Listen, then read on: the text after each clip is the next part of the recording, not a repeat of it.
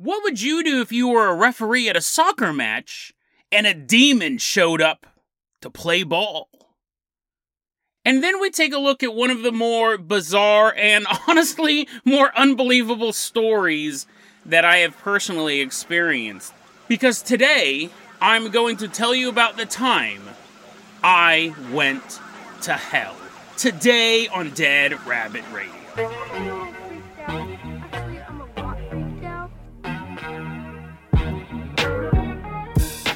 Hey everyone, welcome back to another episode of Dead Rabbit Radio. I'm your host, Jason Carpenter. I'm having a great day.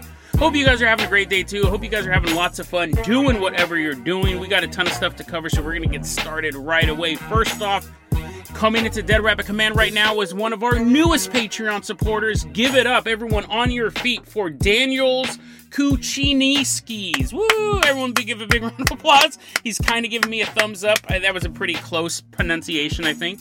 Daniel's Kuchinskis. He actually sent me a link. He sent me a link for a website that told me how to pronounce his name. I really appreciate that. Daniels, you're going to be our captain, our pilot this episode. You guys can't support the Patreon. I totally get it. Trust me, I totally get it. Just help spread the word about the show. That helps out so much. By letting people know about the show, you help the show grow. Daniels, let's go ahead and I'm going to give you the hair hang glider. We're going to jump off the highest point of Dead Rabbit Command, and we are going to glide all the way out to South Africa.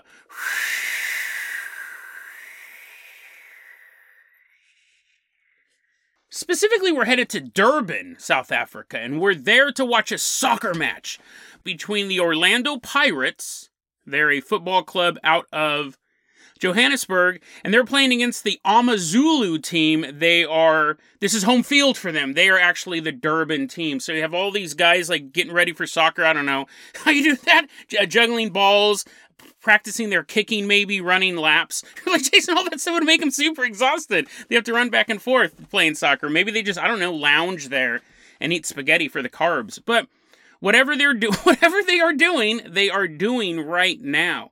They're getting ready to play this soccer game. And these two teams are ready to rumble. It is time to start the game.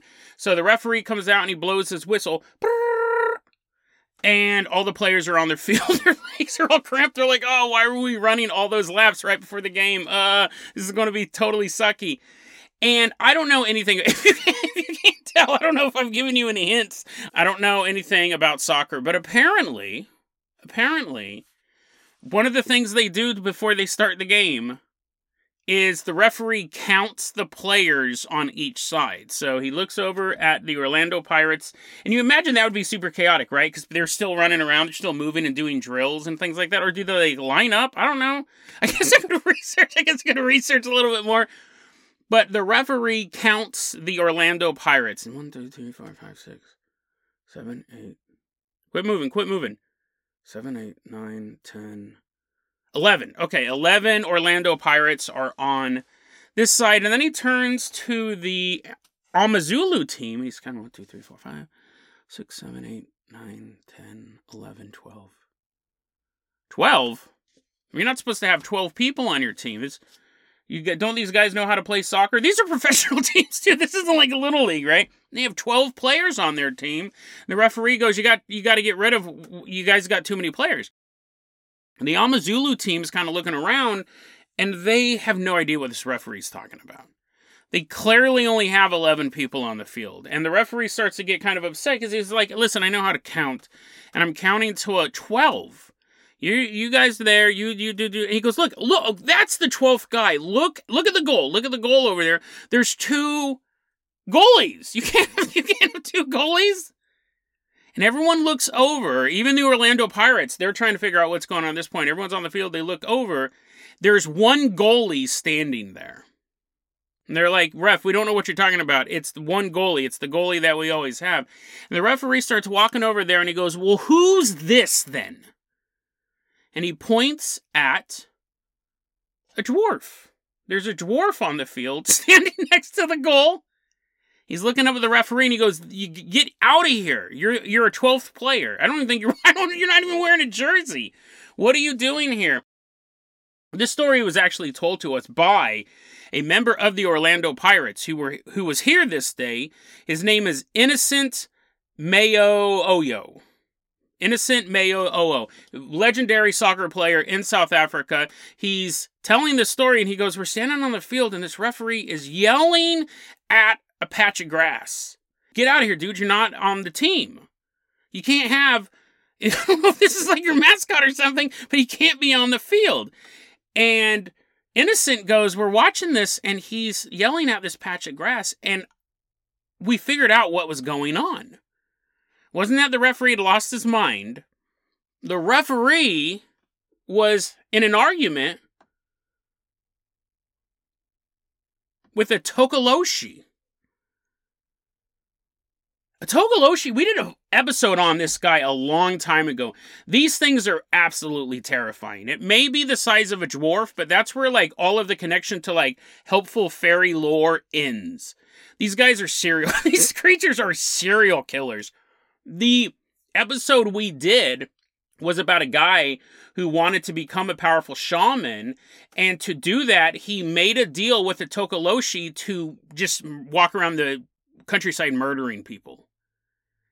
And it's that was a true crime story. That wasn't a fable. That was a true crime story. He blamed it on the Tokoloshe when he finally got caught.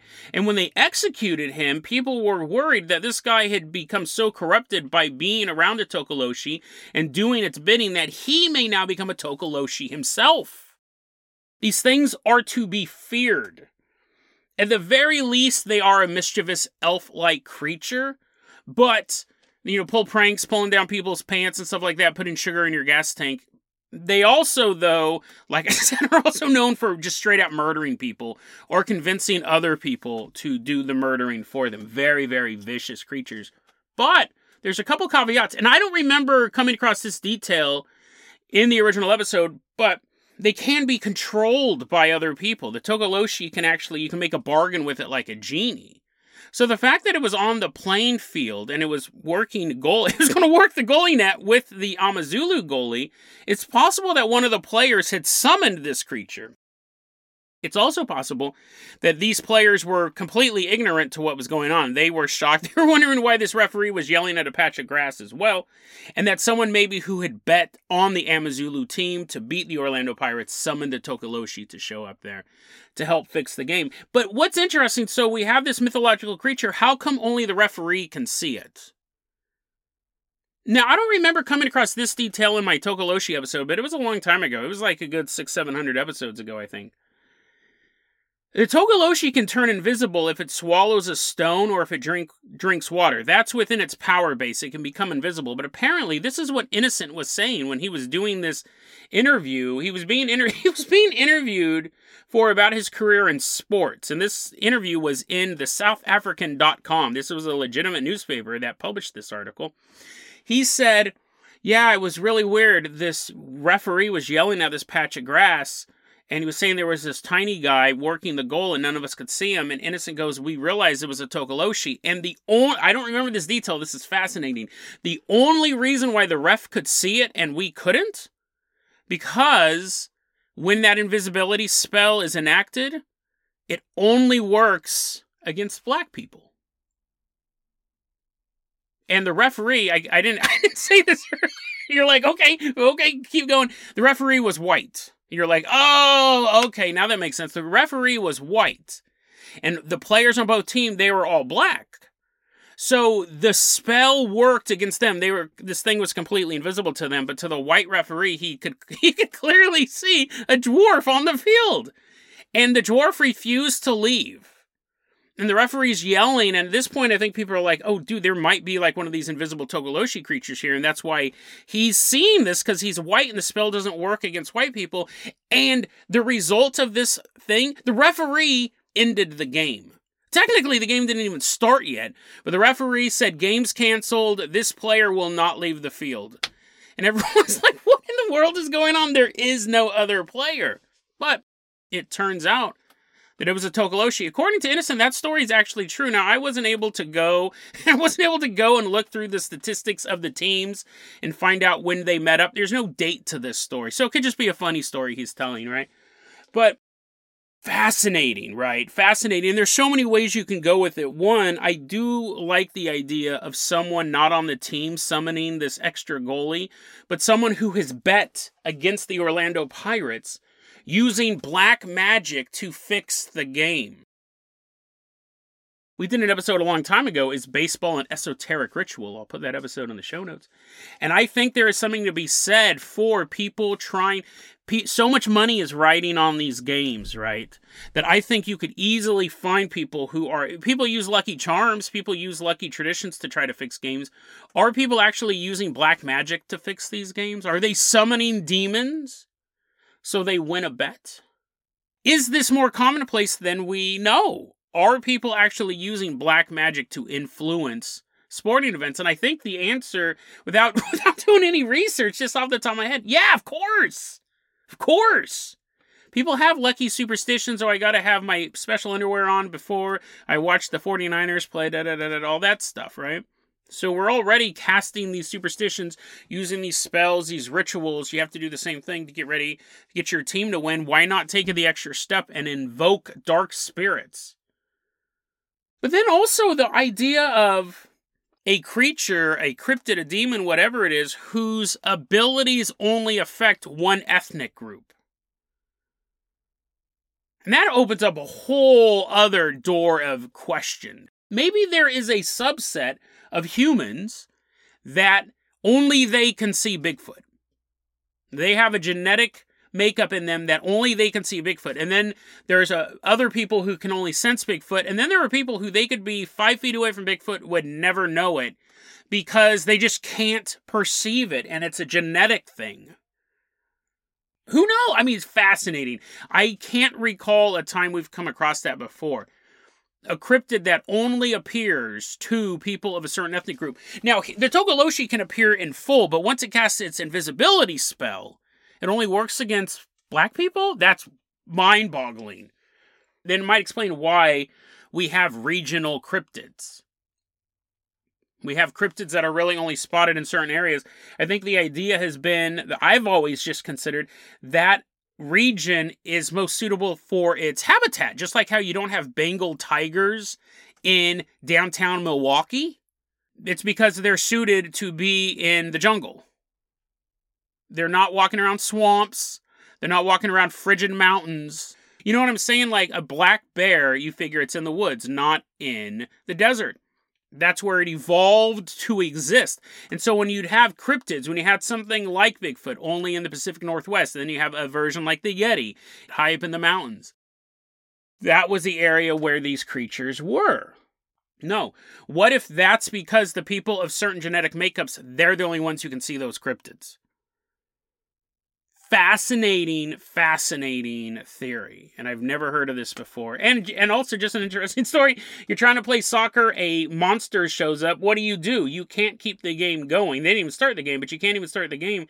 Is it fair if, if one side has a serial killer dwarf who has black magic abilities, right? That's just full on not fair. And the ref just called the game. You would imagine, though, that people like... other referees, I'm sure that guy got fired, right? I doubt he was able to keep his job, and he was like, no, boss, believe me, there was a dwarf there that no that no one else saw, and it argued with me, and I had to cancel the game because he wouldn't leave. And they're just like, you're fired. And he's like, well, I'll show you. He goes and he summons the Tokoloshe. Who do you want me to murder? Crazy, crazy story. I'll see if we can find more stuff like that. Yeah, what if there's just the only people who actually can see aliens or have encounters with aliens are genetically predisposed to that. In- insane to even think about that. But while we are mind-boggled about that, Daniels, let's go ahead and toss you the keys to the Carpenter Copter. We're leaving behind Durban, South Africa. We're headed all the way out to Orangevale, California. This story I'm about to tell you, I've only told one person this story, and I just told it to him two days ago.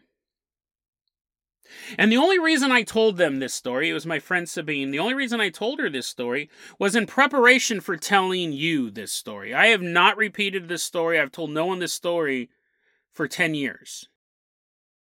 Not because it's weird, and it is, Not because it's unbelievable, and it is. Not because it's super, not because it's super disgusting, and it is all of those things.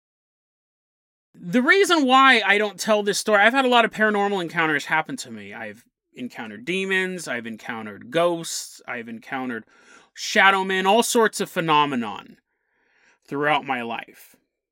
And I don't have any problem telling those stories. Why haven't I told this story for ten years?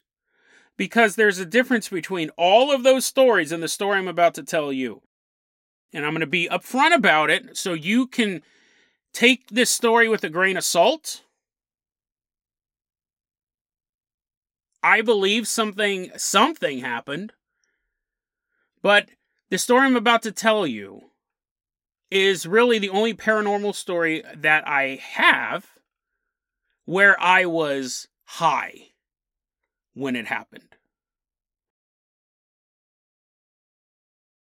I started smoking in nineteen ninety-nine. I was twenty-one years old. And I smoked and I drank heavily. I, I really drank on the weekends, but from twenty-one to twenty-five, I smoked weed, I partied, I was sto- wake and bake. Like, I woke up stoned. And I would drink on the weekends, and I partied hard for about four years, and when I turned twenty-five, I said, I don't want to do this anymore. I just gave it up. Gave up drinking, gave up smoking. From that point, from basically twenty-five till now, I drink maybe two or three times a year. Like, I'll drink on New Year's Eve. After I was done doing a play here in Hood River, like after we did a show, a show wrapped, I would drink. That's about it, right? Went from partying hard to giving it all up. But I, and I don't smoke weed anymore, but I did start smoking weed again in my mid-thirties. So I was about thirty-five, thirty-six years old, and I had no job at the time. No one was hiring. This was during the Great Recession. I was in California. There's nobody hiring. I didn't have a job. I was living on my grandma's house, and I was stoned. I was stoned every day, and it was, it was so awesome, right? It was totally dope. I'm living on my grandma's house. Her refrigerator was always full of the yummiest foods, and she always had packed twelve cans, twelve packs of soda.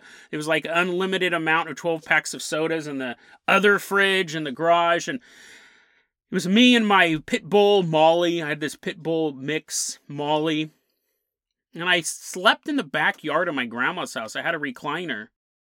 Sacramento is the really one of the few cities you can do this in. Well, I'm sure there's a bunch of cities, but I would be, this is how I spent every day. I'd have this recliner that I had in the backyard of my grandma's house.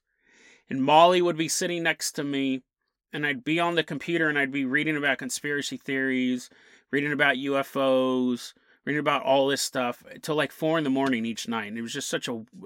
I mean, like, the coldest it ever got was like seventy-four. You put on you put on a sweater. And I just sit out there and the sun would set and it'd be out in the night and I'd just be smoking.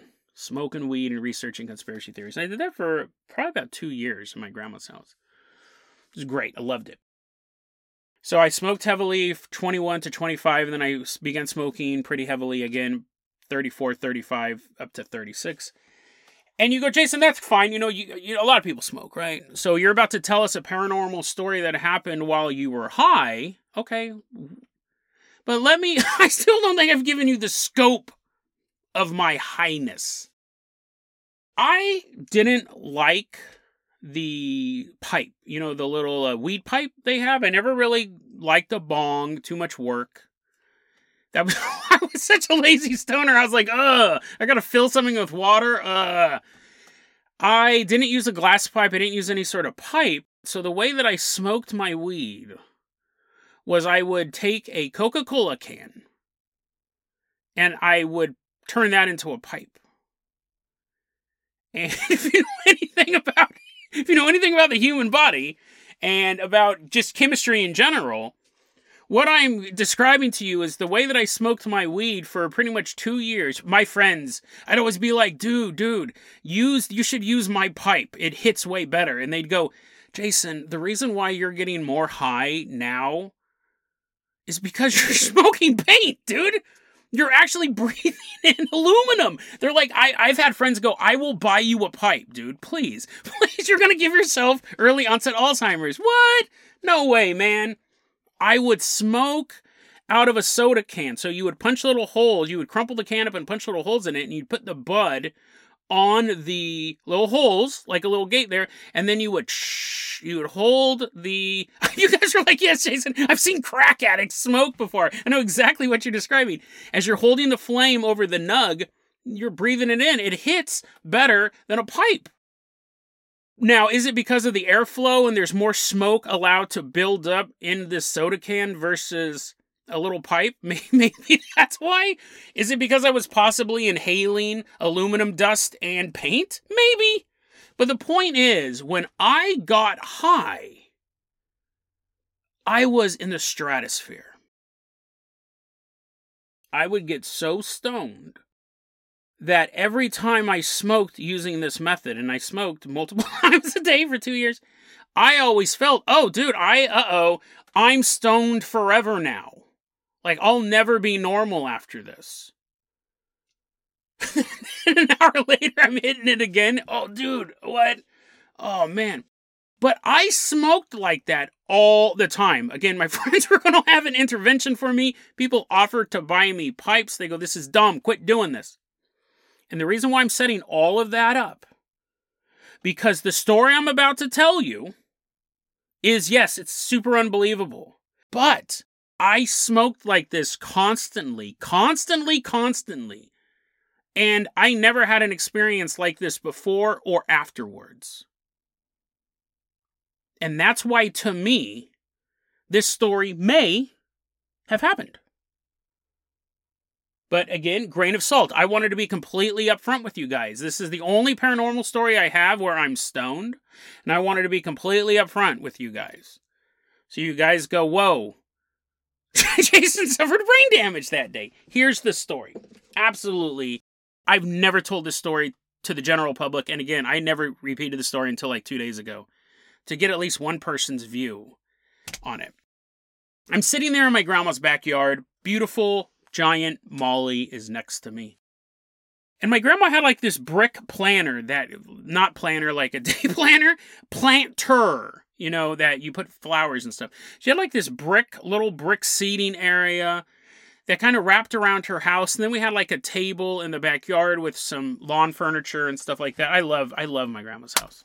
They've passed away now and the house is in another person's hand and it looks beautiful. So I'm glad that another family is experiencing this beautiful piece of land. But at the time I'm sitting in the backyard of my grandma's house, I'm sitting on the brick planter. So I'm facing the lawn furniture.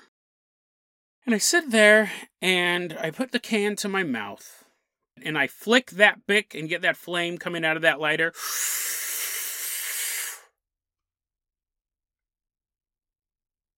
And as that smoke is rushing in to my lungs,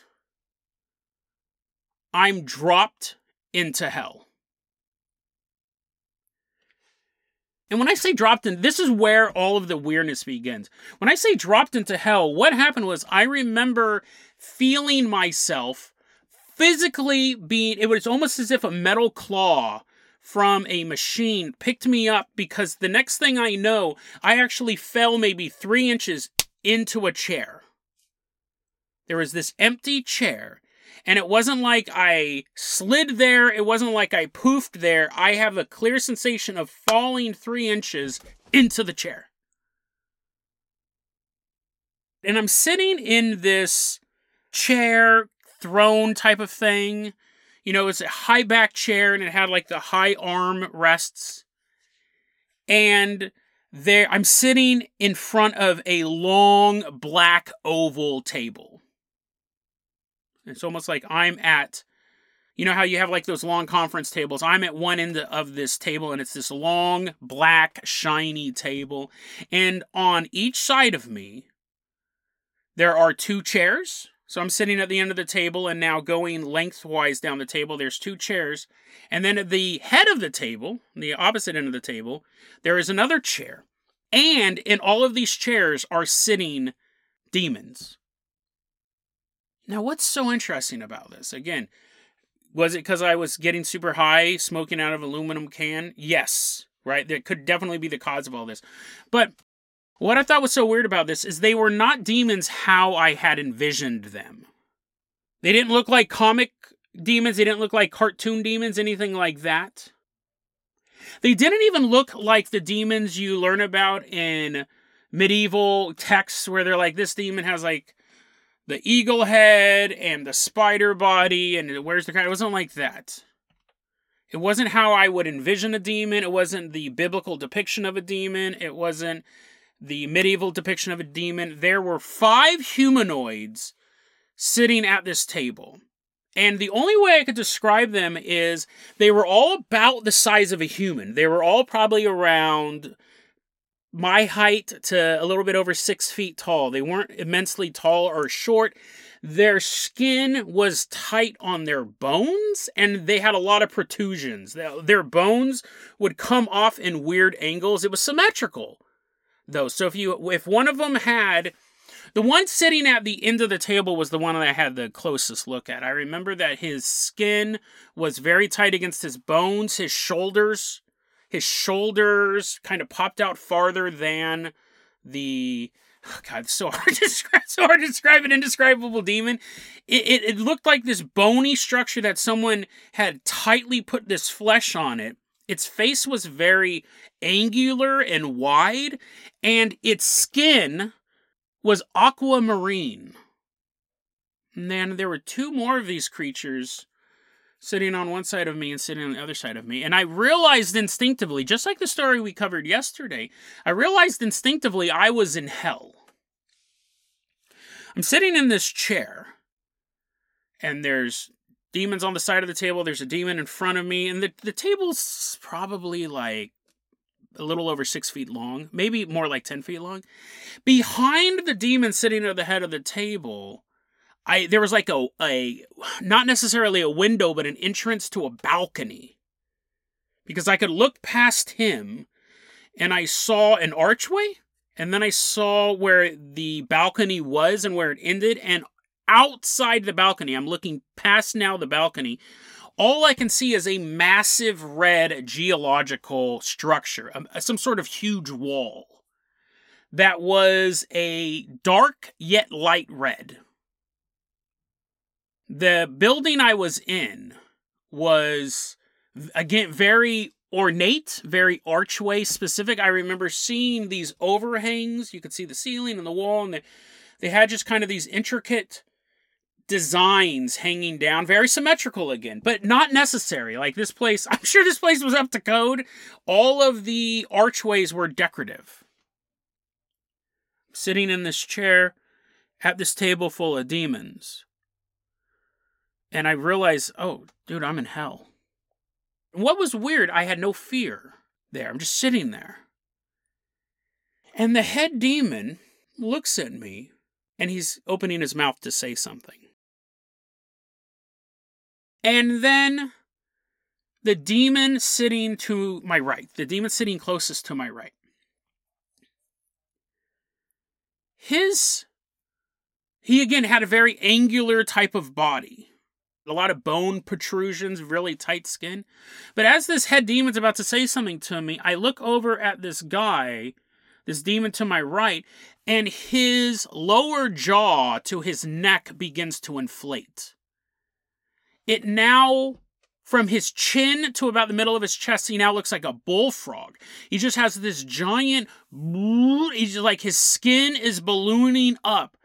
And now his face from the nose down takes these very frog-like features. And I look over at him, and he's just staring straight ahead. And his face goes... And then he goes, and he vomits all over the table in front of me. The vomit was this really, really thin liquid. It wasn't chunky. It wasn't Campbell's soup. I'm going to name all the foods you're eating right now, all the foods you have in your refrigerator. It wasn't Campbell's soup. It wasn't pizza rolls thickness. It was just this really thin slime that came out, all this bile that came out of him was this thin slime. But that's not what I was concerned about. I would have been concerned just by that. But when he throws up, out comes all of this thin slime, this thin bile, and also about, I didn't count, so I'm going to estimate, but probably about eight to ten dicks and balls. He vomited up a bunch of penises and testicles, and they begin they begin flooding the table. They were all this is so weird, right? This is so weird. And even in the moment, even when I was sitting there, I was like, ugh. They were all around the same shape and size. There was no, there were none that were comically large or comically small. They're all around the same size. They were all attached, not to each other. That would have been like the Beholder from D and D. You'd have a penis, and then the balls were attached to the penis still. But then they were clearly severed off there. And these balls and dicks are now kind of flowing through the bile on the table. And then they're stopping. There's just the momentum, the momentum that was carrying them. And actually, now that I think about it, maybe, maybe it was six to eight. Maybe eight to ten is a little too much. But he throws up all of these dicks and balls on the table. I'm looking at these things, and I look up at the head demon. And now it's my turn to say something, right? I I look up at this head, I look at this guy throw up these dicks and balls, I look at the dicks and balls, I look at the head demon, and I remember, I remember this, I remember this all so clearly, and this happened ten years ago. I remember making a motion with my hand, like you're about to talk to someone, and I was about to say, what in the world, like, what is going on here? That was so disgusting to me, the fact that I was in hell, the fact that I was at a table with these demons. I turned to the head demon, and I remember making a motion with my hand like I'm about to ask what in the world is going on. And then the next thing I know, I'm sitting back in my grandma's backyard in a different chair. I'm now sitting in one of the lawn chairs, staring out into the crystal blue Sacramento sky. Now, if that was the first time I ever got stoned smoking out of a soda can, I would have completely disregarded the story. It's just, this is what happens when you smoke aluminum. But I'd been doing this for years. You're like, Jason, no, that makes it more likely, dude. Brain damage is cumulative. Here's the thing, too, and I, I keep saying I was smoking aluminum. I do want to be clear, because I actually, there will be there will be links in the show notes about the harmful effects. I'm not recommending doing this, but I was smoking the bud. They said it's actually really, really hard to get the metal hot enough to smoke the paint and the aluminum. Uh, I was smoking the bud on. I'm not, again, I'm not saying that it was safe by any means, but that if that was the first time I had smoked, I had had that experience. Or if it was the last time, like that, I did that, and I never smoked again because of that experience, I would say it was smoking out of the can that caused that. But I smoked long before that, and I continued to use the can way after that. Never, ever, ever, ever had an experience like that before. There was one time where I ate a bunch of weed. I was taking spoonfuls of Bammer, which is just cheap brown weed. I ate like forty dollars, fifty dollars worth of this cheap weed. And Bud Bundy crawled out of the television set when I was watching Married with Children. So I did, I have hallucinated before. But I've never had an experience where I was teleported to another place, where I'm moving around in this situation. Never. And never since either, because I did continue to smoke after that. I don't smoke anymore. But you can understand why I never told that story, right? And it's the same thing when I'm reading stuff online, and when it starts off with, well, me and my buddy were really stoned that night, I I just really disregard anything that comes after that. And that's why I wanted to be upfront with you guys as well. I didn't want to say at the ending, oh, by the way, oh, by the way, I was smoking weed off a soda can. I wanted to be very upfront about this. This is the only paranormal story I have while I'm high. What's super interesting is, this was a story I was really never going to tell anybody. One of the real reasons why I wanted to share that story with you today is because on yesterday's episode, we covered a story about a young man who believes that he went to hell.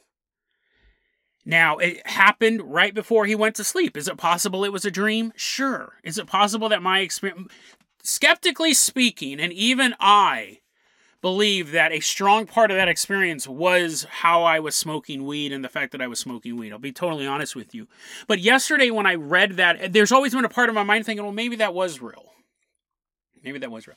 Yesterday, I did an episode about a guy who went to hell. And there's similarities between the stories, which I thought was really weird. He, he wasn't a can-smoking drug user, but he said he appeared in a Colosseum where there were these three demons there. And he felt like this conversation, this situation had been going on before he got there, and his consciousness was simply dropped in to it. That his physical body was already there. And he is now joining the proceedings. And when I read that, I go, that's kind of how it felt for me. I didn't really know how to say it. I didn't really understand that part of the situation. But yeah, I felt like whatever was going on there, they weren't perturbed that I was there. I was supposed to be there. My subconsciousness was now joining a form there.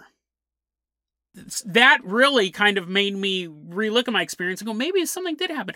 And the quite, you know, the man, the young man yesterday, he's super disturbed by it. He doesn't know if he ever escaped from hell. For all he knows, he's still trapped in there.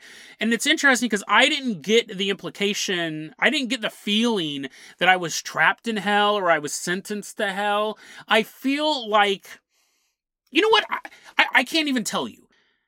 I don't know why I was there, but I didn't feel like I was trapped there or I was being punished or anything like that. I was there for some reason, but I, who knows why, right? I could, I, I almost said something and I go, Jason, you don't really think that. That's not true. You could, you could go conspiracy cap all you want, but at the end of the day, you don't know why you were there. You didn't feel like you were in trouble. You didn't think you were sentenced to hell, but you were there and that demon was about to tell you something. And then the other dude threw up a bunch of dicks and balls. I remember being so repulsed by that. And I remember in the moment when I'm in hell and as I'm traveling back to earth, because even though it's a split second, I remember it is... Nothing's really a split second. When it happens, there is time. It's just too short for us to really measure. I remember as I'm in the moment and as I'm moving back into reality, how disgusted I was at the nature of that thing. Like, it completely repulsed me. It was a very, very visceral reaction. I was disgusted by something that could just eat human genitalia. But yeah, that's it. That's it. It's a story that I don't tell because I was super stoned, and that obviously makes it most likely the reason why it happened was because I was super stoned. To me, it's interesting because I think even if it is drug-induced, did the drugs allow me to push through some sort of space-time thing? No, Jason, you're smoking paint. You're smoking paint. That's what was going on. I don't know. I love this story. I'm actually glad I could share it with you guys. And really, this shows to this this this to me is a level of comfort with you guys, right? Like if I told this show, if I told this story earlier in the run of the show, you guys would be like, "What? What are we listening to?" But I think after so many episodes, I know you guys are just great. You guys are a great audience. And you guys know what to expect, and that's really to expect the unexpected. And I, yeah, I've never told this story publicly until a couple days ago, and other than one person, you now know this story about the time that I smoked weed off a soda can and went to hell. And came back after a guy vomited up human genitalia about a foot away from me. It's weird and unbelievable and disgusting. But whether or not it was caused by drugs or paint, or I actually, for a moment, was in hell, I know something happened that day. Don't know what caused it. But the memories are real. The experience was real. I just don't know what caused it, and I don't know what it means.